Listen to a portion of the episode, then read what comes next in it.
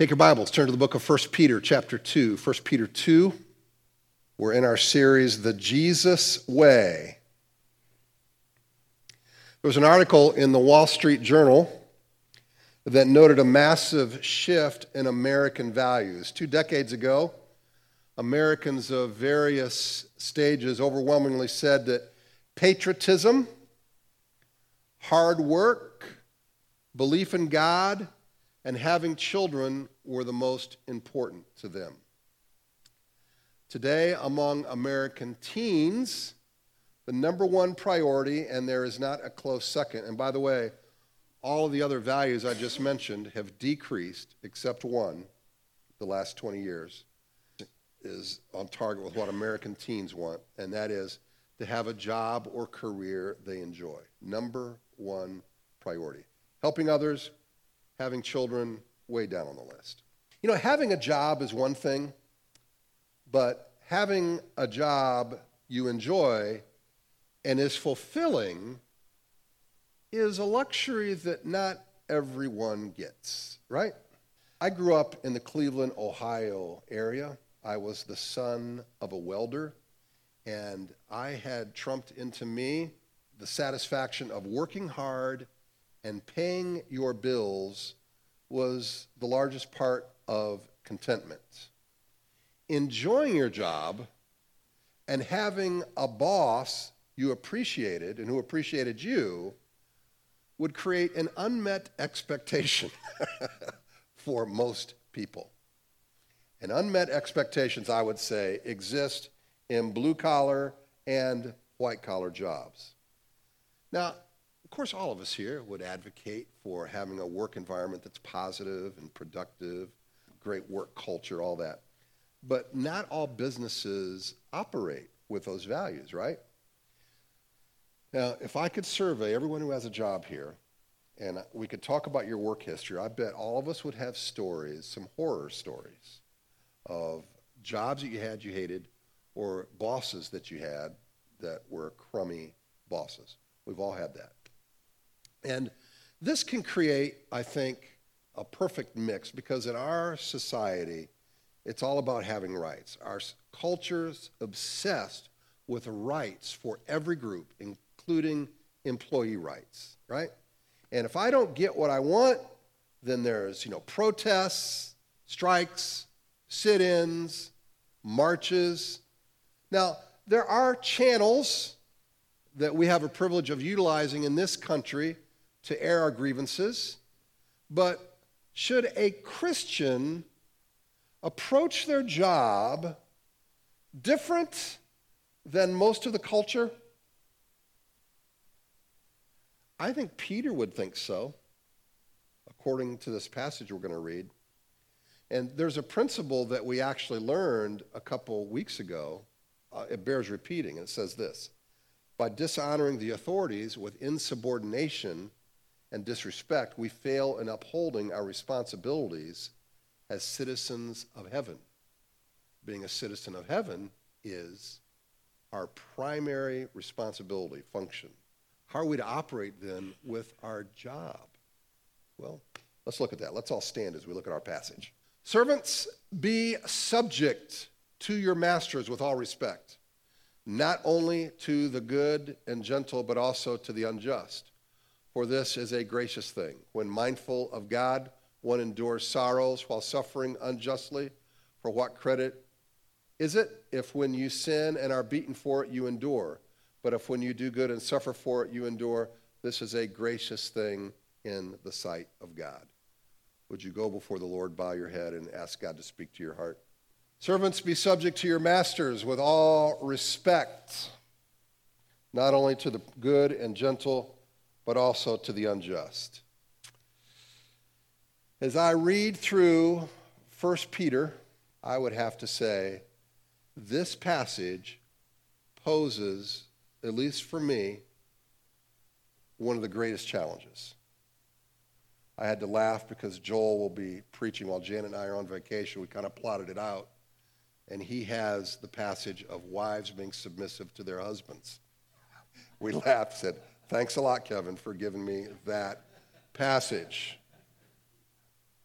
But in actuality, this to me personally has been a much harder thing to subscribe to.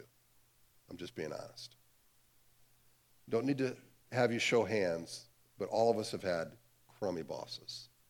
All of us have probably been in situations where it's very difficult to have a good attitude, and yet God is holding us responsible to do that. Our propensity is to declare our rights, fight back, threaten, and a host of other self serving options. And this seems to fly in the face of the plain scriptural injunction that Peter says. Frankly, the temptation is to dodge these kinds of things and say, you know what? That applies to another culture. Doesn't apply to us today. But I don't think we can do that here because the other culture had a system of slavery.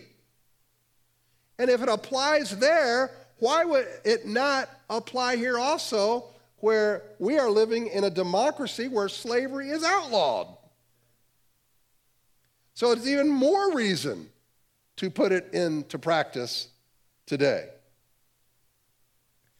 Now, I think it bears pointing out that the slavery of the first century did not mirror exactly the slavery that was in North America. There were some similarities, but there were major differences. Slaves in the first century, for instance, could be doctors, nurses, teachers, musicians, skilled artisans. There were even laws that existed about the treatment of slaves. Um, they could expect payment for services and the possibility of earning their freedom by paying off their masters. There were over 50 million slaves in the Roman Empire. And they would find themselves in this predicament usually because of debt or being a part of a foreign country that was defeated by Rome, and then Rome would take its citizens and use them as slaves, or they would be children of existing slaves. Now, there were some similarities to North America. For instance, clearly, slaves or servants were lower in social standing and their service was involuntary. That's plain. So I can describe to you these differences, but to use the term slave doesn't really capture it because we're all thinking North American. And to use just the word employee doesn't give it the weight that it had in the first century. So the word here in the ESV is translated servants, that's not a bad translation. But just understand it's somewhere in between, you know, an employee and slave, at least as we typically understand slave, right? In viewing 1 Peter about our relationship to different authorities, government authorities, um, employers, and in the home, there's a general principle that has to be wrestled with here. Our concern as citizens of heaven is that we obey our king, and that king is Jesus, and he is calling us into submission to every human authority. All of our privileges will be experienced in the world to come. But there is no place for rioting and rebelling against the human structures. Now, there is a place to work against injustice. For instance, I think of William Wilberforce in England. He was not a slave, but he worked to improve uh, his community by getting rid of slavery. So, yes, we can go through the proper channels.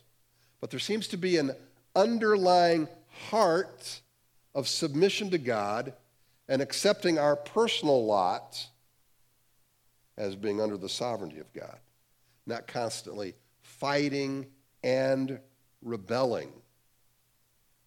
And you probably have a million questions in your head right now, as you should. But you see what I mean by wrestling with this passage and the challenge it is.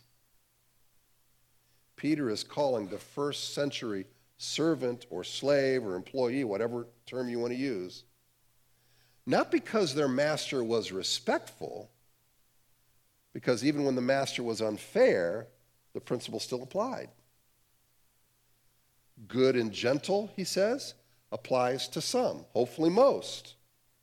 Um, and that means that the employer, the masters, were fair to them, treated them well. Unjust is a Greek term by which we get our English word for scoliosis. It means crooked. The master was crooked. All right? They could mistreat them, be dishonest, um, pay especially low pay. There were negative environments, working environments. Yet, even in those conditions, Peter was calling them to show respect and still be submissive to the authority. Now, the only time this doesn't apply is when we're asked to break a specific biblical commandment or to sin. Then we're free not to obey a human authority. So it's easy when a boss is fair, but the rule seems almost unattainable when we work in unfair conditions. It's why verses, I think, 19 and 20 address some of the motivation that goes on for obeying this. But before we get there, I want to give you an Old Testament and New Testament example for this principle that I think sheds some light for us on this principle. Consider Onesimus the runaway slave who left his master Philemon. I've preached through the book of Philemon. It took me four years. Um, that's a joke. It's only got one chapter for those of you that don't, don't know that. All right. Inside Christian joke that many just didn't get. All right.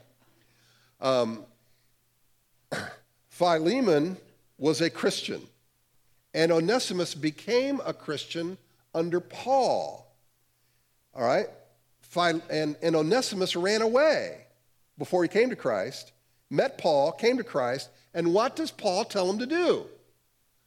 Go back to Philemon. Onesimus the slave was to go back to his master, Philemon. Both Christians. Paul doesn't say, hey, now that you're a Christian, hey, you're free to go. But no, as a Christian, be submissive within the system we're in. The, the principle of submission still stood, even in the system of first century slavery. Being a Christian is not now a reason to take advantage of a Christian employer, which many do. You know, I get some extra benefits because he's a Christian and I'm a Christian. I was a Christian employer for a business for several years. And I probably had more problems with Christians than I had with non Christians. Because once they find out I was a Christian, they would expect, you know, certain benefits that others didn't get. A little weird. But this is what Paul writes I am sending him back to you, sending Onesimus back, sending my very heart. Hmm.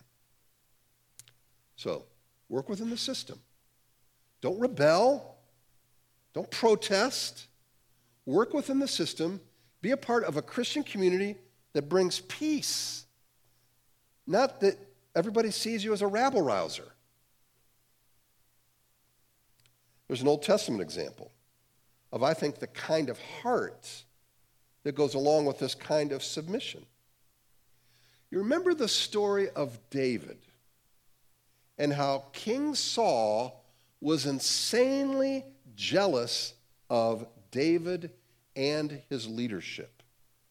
In fact, he tried to kill David multiple times. So, no matter what you've gone through, I doubt that your boss has tried to kill you. Okay? But that was David's situation. Tried to kill him, threw a spear at him. All right? So, David, as a result, was on the run away from Saul. But on differing occasions, David had opportunity for vengeance against Saul. Once, David was hiding out in a cave, and who walks in but Saul? Saul is relieving himself and does not see David. David could have killed him, but instead cuts a portion of his robe And David felt convicted by doing just that. This is what we read. And afterward, David's heart struck him because he had cut off a corner of Saul's robe. He said to his men, The Lord forbid that I should do this thing to my Lord, the Lord's anointed, to put out my hand against him, seeing he is the Lord's anointed. So David persuaded his men with these words and did not permit them to attack Saul. And Saul rose up and left the cave and went on his way. David's thinking, This is the Lord's authority I must respect. He was put in place by God. I have no right to seek vengeance, even though he tried to kill me.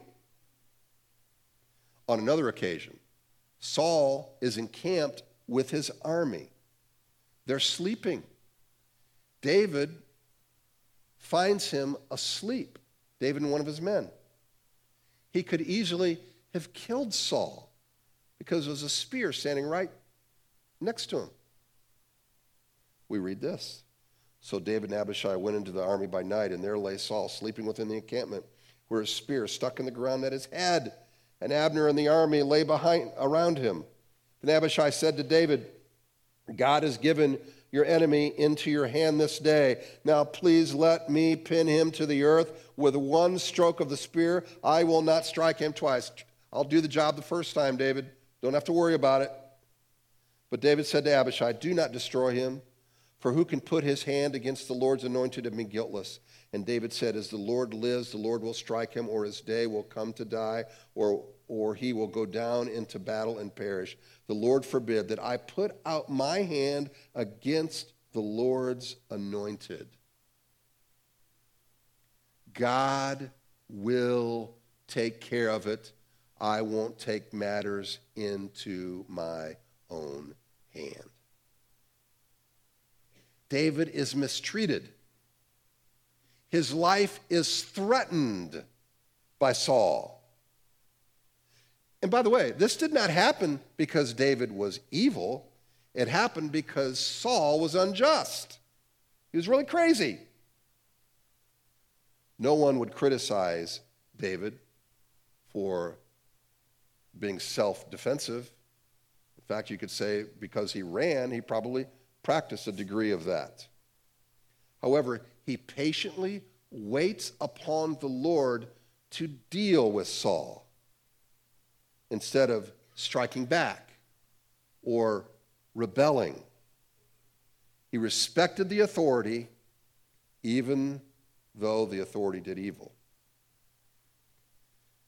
In the New Testament, we don't find the apostles taking upon a role as a social reformer or a social philosopher.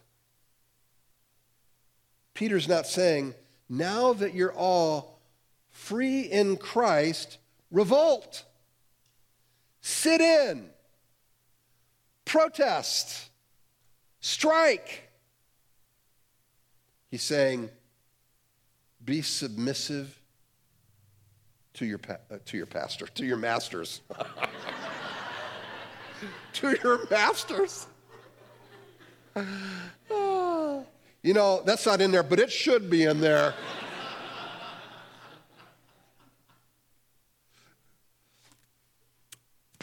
wow. we learn some of the reasons as to why submission is to be practiced. For this is a gracious thing. When mindful of God, one endures sorrows while suffering unjustly. It's like grace is put up on a pedestal when a Christian suffers during injustice. Think of how difficult this is. And Peter is saying, oh man, grace is on perfect display then. Whether it is grace that we show other authorities when treated unjustly, or the grace of God a master realizes, grace is on display instead of protest or power grabbing. And this can only happen because we are mindful of God. In other words, I know God is sovereign. I know God has my future within his hands. I can entrust myself to God. I'm mindful of him. Listen, the natural select, uh, uh, uh, uh reaction is to fight back, right? That doesn't come hard for any of us. It doesn't come hard to demanding our rights. That's the most natural thing for us to do. That's our flesh. But the Christian is to submit, to die to self, to let God fight his battles. And if that isn't specific enough, and if you think I'm just taking it way too far, listen to this. The Apostle Paul said, Bless those who persecute you. really? I mean, doesn't in the Greek that say, sue those who persecute you? Shouldn't it? No. Bless those who persecute you. Bless and do not curse them. You know what that means? At the dinner table, don't roast your enemies. Don't curse them. Rejoice with those who rejoice. Weep with those who weep. Live in harmony with one another. Do not be haughty, but associate with the lowly. Never be wise in your own sight. Repay no one evil for evil, but give thought to do what is honorable in the sight of all. If possible, so far as it depends on you, live peaceably with all. Beloved, never avenge yourself, but leave it to the wrath of God, for it is written, Vengeance is mine, I will repay, says the Lord. To the contrary, if your enemy is hungry, feed him. If he's thirsty, give him something to drink, for by so doing you'll heap burning coals on his head. Do not be overcome by evil, but overcome evil with good. I mean, honestly, at some point, I think we just have to relent and die to self and say, we cannot wiggle out of these injunctions if we're going to take following Christ seriously. God is more concerned about what our life says to others for His sake than how comfortable we are, how easy it is, whether we've been healed, whether we got the promotion or not. God is more concerned about our obedience to Him. And so many Christians seem to be more concerned about their rights, being winners, being victorious, instead of the privilege of following Christ in obedience as a faithful disciple. God gives victory. God does heal. God blesses people here. But he does it in his good pleasure. And not because we all deserve it because of being a Christian on this earth. Those things will come in heaven. What am I to say to the believers in the Ukraine to say that, you know, if you have faith, God is going to deliver you and give you great blessing. Going to heal you. What, what am I going to say to that? What am I going to say to our brothers and sisters who live in squalor in, in Guatemala or other places that we've gone to? That God is here to bless you, to give you success. This is something we've contrived in our society and within American evangelicalism. It's really not a part of the biblical narrative. Now, there are great blessings to being a Christian. Wonderful blessings. God is with us. He, I believe He protects us, uh, protects our soul. I believe that uh, He gives us peace within any circumstance. He gives us guidance. But it doesn't mean because I'm a Christian that all of these outward blessings are guaranteed for me here on this earth. We're not called to be stoic, self willed um, promoters of this injunction, but rather trusting awareness of God's presence, His never failing love for us. We just can't do it on our own. This is part of the strength of, I think, what we call righteous suffering. It's the confidence that God will ultimately right all injustices, which enable a Christian to submit to an unjust master without resentment or despair.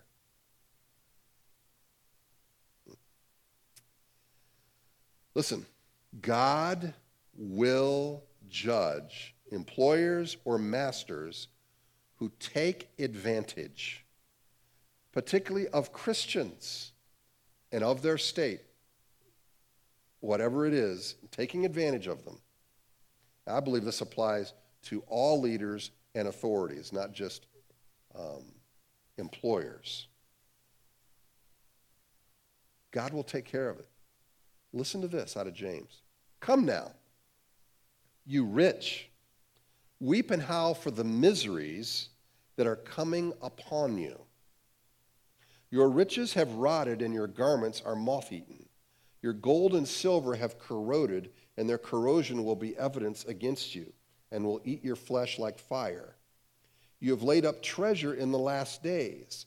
Behold, the wages of the laborers who mowed your fields, which you kept back by fraud, are crying out against you, and the cries of the harvesters have reached the ears of the Lord of hosts.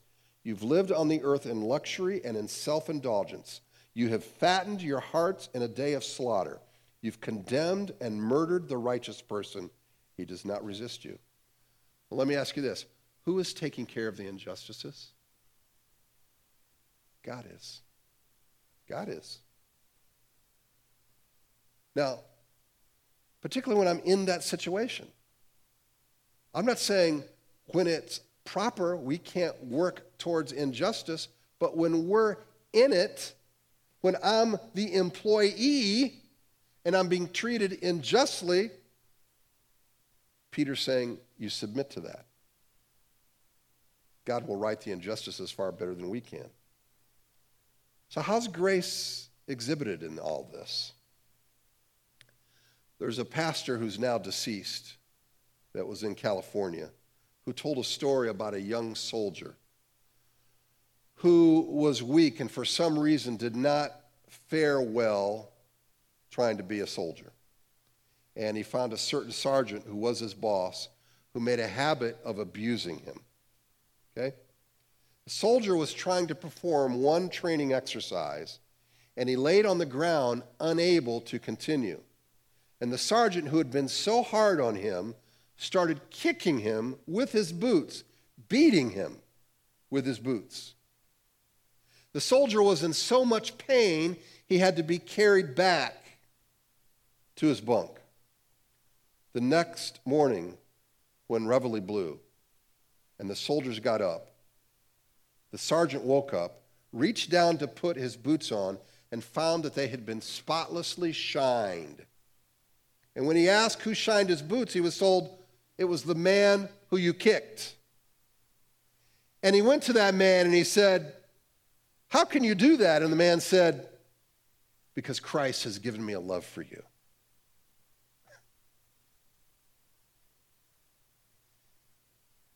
And he went on to give his testimony.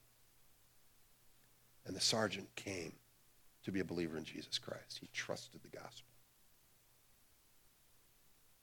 This point is made further in verse 20. For what cred, credit is it if when you sin and are beaten for it, you endure? But if when you do good and suffer for it, you endure, that is a gracious thing in the sight of God. God will reward you. Grace is on display. Do we contribute to the kingdom when we get our way by rebelling or seeking vengeance? And the answer to that is no. If we do something against our employer, and by the way, do you know that theft against workplaces is a huge problem? And you know who the largest perpetrators are often in cases?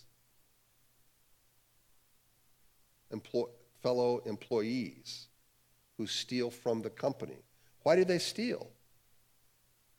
because many feel like they've been treated unfairly. They're not getting paid enough, didn't get a day off, or whatever. And so they steal from the company. Companies are losing big bucks because of this. And if we do something against our employer and take advantage and we are punished for it, we cannot claim that we are suffering for God. That suffering is on our head because we deserved it by coming against an earthly authority. However, when we show respect, like David, and then we are treated unfairly, that is a gracious thing in the sight of God. He notices that, He rewards that. The difficulty of this passage is to read that submission is still a responsibility when the servant is beaten. I mean, you can try to explain this a hundred different ways. But I think the principle still stands. Vengeance is in the hand of the Lord. You know, when Paul and Peter, and I've made this point before, were dragged into jail, we don't read of them screaming yelling invectives out at those who were dragging them into jail.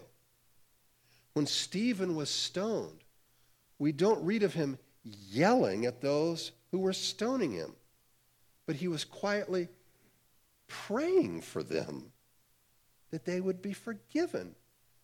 Where does that come from? But by the grace of God. They all exhibited trust in God, and we could all see the grace of God at work. When we're aware of the presence of God in our lives, God provides the strength to endure ill treatment, to bear the pain. And He extends grace and mercy to enable us. Disregarding our obligations gives no credit to the gospel one must make the choice of either the gospel or vengeance. Gospel or payback. What's it going to be? God's approval is our highest goal in life. Not being healed, not being rich, not having a comfortable life. If you want to short circuit the blessing of God now, and rewards later, then just start retaliating. Practice unforgiveness. Threaten. React angrily. Stop being submissive to your employer. You may get what you want, But that's a lot different than being blessed by God and rewarded. I think there's a way to look at this as far as our jobs that might help. There's often this division with Christians of a secular job and then a ministry job.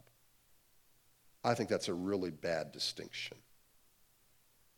If all of us are put in place, if every boss that we have is put in place by the sovereign hand of God, we are called to submit to that authority. That is a holy thing. That is a spiritual thing. That is a Christian thing. That is our ministry. Every one of us with a job to submit to our employers. And all of us have a spiritual calling to showcase the grace of God in how we handle injustice at work. Not with hostility or retaliation. All work has to be done ultimately for Jesus Christ. I'm not serving the boss in front of me ultimately, but the Lord Himself. Paul writes, Whatever you do, flipping burgers for McDonald's, whatever you do as a nurse, as a doctor, as a financial advisor, as a lawyer, as a mechanic, whatever you do, you do in work, word, or deed, do everything in the name of Jesus Christ. In his power, for his glory, for his approval. And the first verse of this section says, Be subject for the Lord's sake to every human institution. You know, the first century Christians did not have the freedom we have of changing jobs, right? They had little recourse at injustice. There were no labor unions, there was no human resources department to share a grievance. If Peter is telling them under a slave type system to submit to their employer, then I think we're safe to say we're not to fight for our rights, resent our employers, strong arm our employers, who then would see Christians as nothing but making trouble. And such actions communicate ultimately that God is not acting for us. We have to do it ourselves. Peter describes a better way. It's a Jesus way of doing work. Let's pray.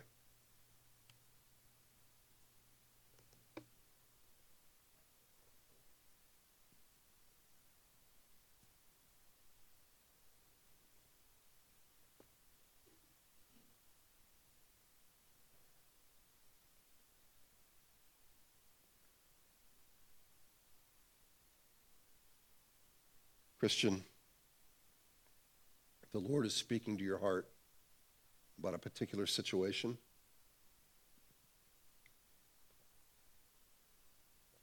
shedding light for you.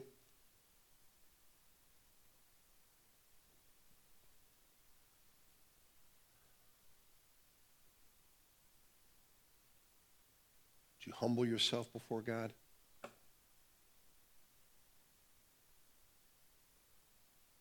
Allow the Spirit of God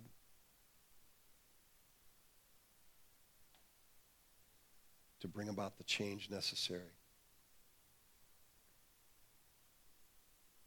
To submit to the Lord even in this area.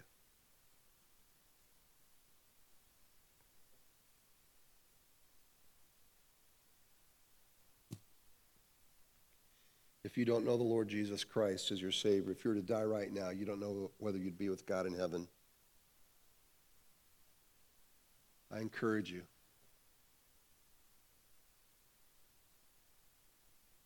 to humble yourself before the Lord and realize you are not going to be forgiven of your sins by being a good person. You are not going to be forgiven by your sins by joining a church, being a part of a certain denomination. You can go through all the rigmarole that religion has to offer and still be unforgiven.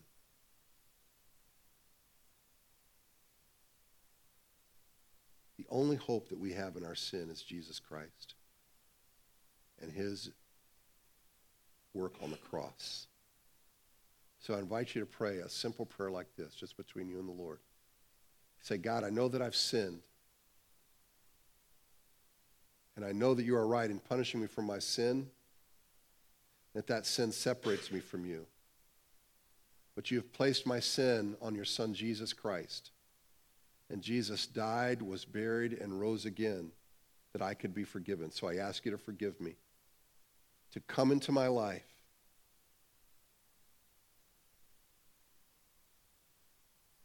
I want to submit to you, honor you with my life. To follow you. If you prayed that prayer, let us know. On the seat back in front of you is a decision card. Just put your name and email on that. Take that card put it on the back table, the table right behind this auditorium. We have some bags there. Each of those bags has material in it. Just take one of those bags and leave your card.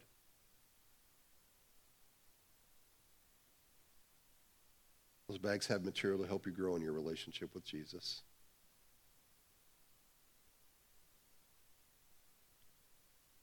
Father, take your word and apply it to our lives. Make this bunch at Christ Community Church the best workers their employees have ever known. Showing up on time, showing initiative, working the hardest, being a team player, doing the best that they can do. May our testimony exhibit your grace, we pray in Jesus' name. Amen. We try to take time in every service to answer questions or to take questions. There might be some things that were not clear, um, or some questions that you may have, or just comments that you want to make. I'll open it up to you if anybody has any questions you'd like to ask today. Anybody have anything? I'm sorry. Yes.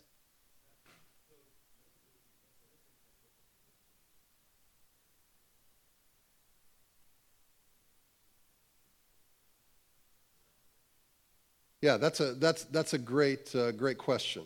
And uh, let's first recognize that the system that we work in, are working in today is different than the first century.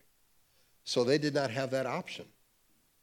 So Paul didn't give them that option, or uh, Peter, excuse me. But I think that option is available to us. I think the bigger, the bigger question that we have to ask ourselves is are we submissive in the process? So while you may be looking for another job, we still want to exhibit a submissiveness and a respect for our employer. So, you know, you may feel like you're being treated in, unjustly, um, but even in the midst of that, we have to exhibit the right attitude. I don't think there's anything wrong in finding another job. Um, you know, as far as when that time is, I don't know that there's any rule. That's certainly going to come with a lot of prayer um, and talking to others who, other wise people in your life. Um, I think you want to do well. Uh, you know, having been an employer of a business and having been an employee, um, I always appreciated people who would come to me and say what their grievances were that would give me an opportunity to make things right, you know, if, if I could. Now, you may not have a boss like that, so it might be different.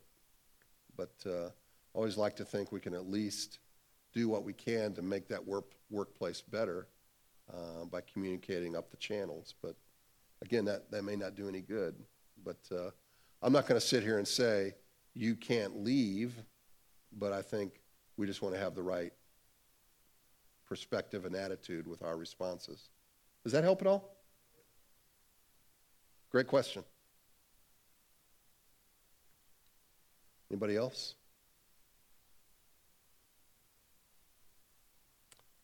All right. Let's all stand and sing together. Jerry, lead us, will you?